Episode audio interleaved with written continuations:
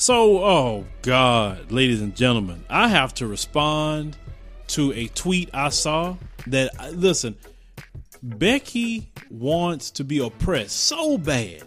And, and, and, and, it pisses me off. Let me tell you why it pisses me off that Becky just wants to be oppressed so bad. She lives in the system of white supremacy. She is supportive of her man. We see that. Becky has owned slaves. She was about 40% of the slave owners during slavery. If you look at the movie Goodbye Uncle Tom, you will see at one of the, the slave auctions, or the white woman's come there trying to buy slaves. Yes, that happened. It wasn't all the white men that were slave owners. White women were given slaves as gifts, given slaves as wedding uh, gifts as well. They inherited slaves. I mean, white women had their hand in slavery too now.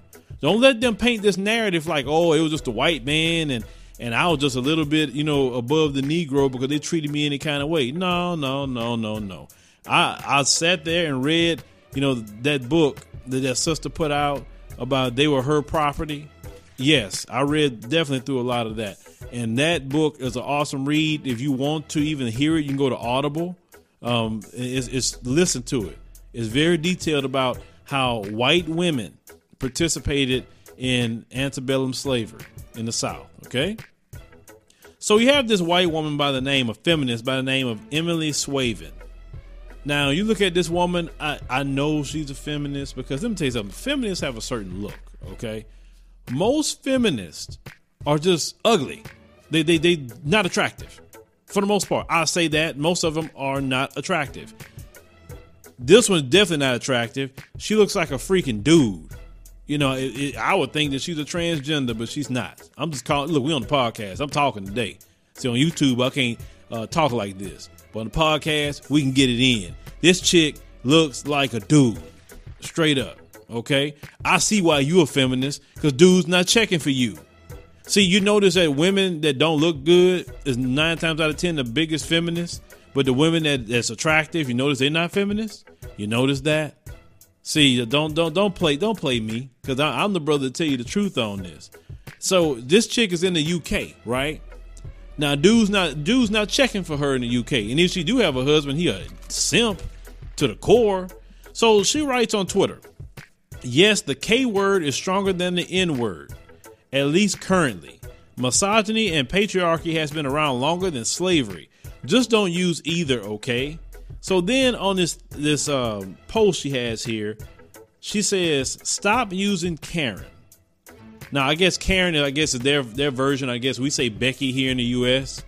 and she's saying Karen. I guess that's over there bad. Now let me tell you something. My wife is in this group on Facebook where they have a bunch of moms. Like it's like a general like a mom thing, so like all kind of moms in it. And I saw my wife showed me white women talking about other white women, calling them Karens. So this is white people doing this. But she starts off saying, "Dear millennials, stop saying Karen." Say Karen is a sexist and racist term, equivalent to the N word for white women. Oh my god! First of all, the the term Karen, okay, it's just saying basically a white woman, right? So how is that sexist? How? It's a name. Racist? How? How is the how is the term Karen racist? Racist against whom?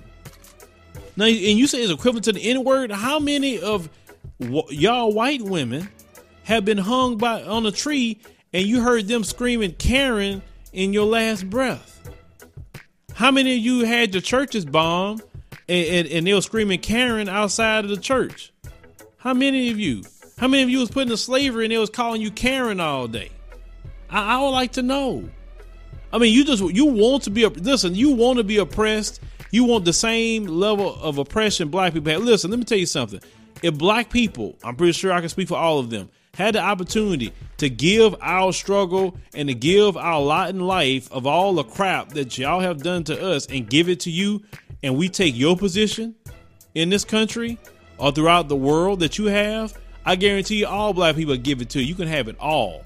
You understand?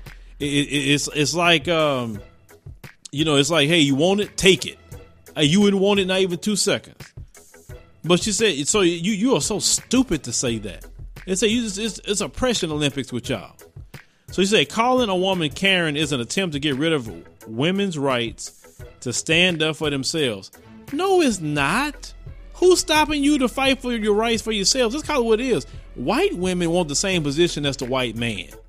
And the white man let you know in the system of white supremacy, I'm running this. You need to know your role and shut your mouth, like The Rock used to say. Okay? That's what the white man says in the system of white supremacy. You don't like that. You want to be equal to the white man. And the white man's like, stay in your place and I'll, I'll make sure you're taken care of. See, you want it both ways too, because that's what your feminists want. You want what the white man has in your community, and you still want the role of a woman too. You can't have both. Either you're going to take your role as the woman and everything that go along with that, or you try to do the role of the white man. But you know, white men not gonna put up with y'all behind. Because listen, you white men sick of y'all, especially the feminists.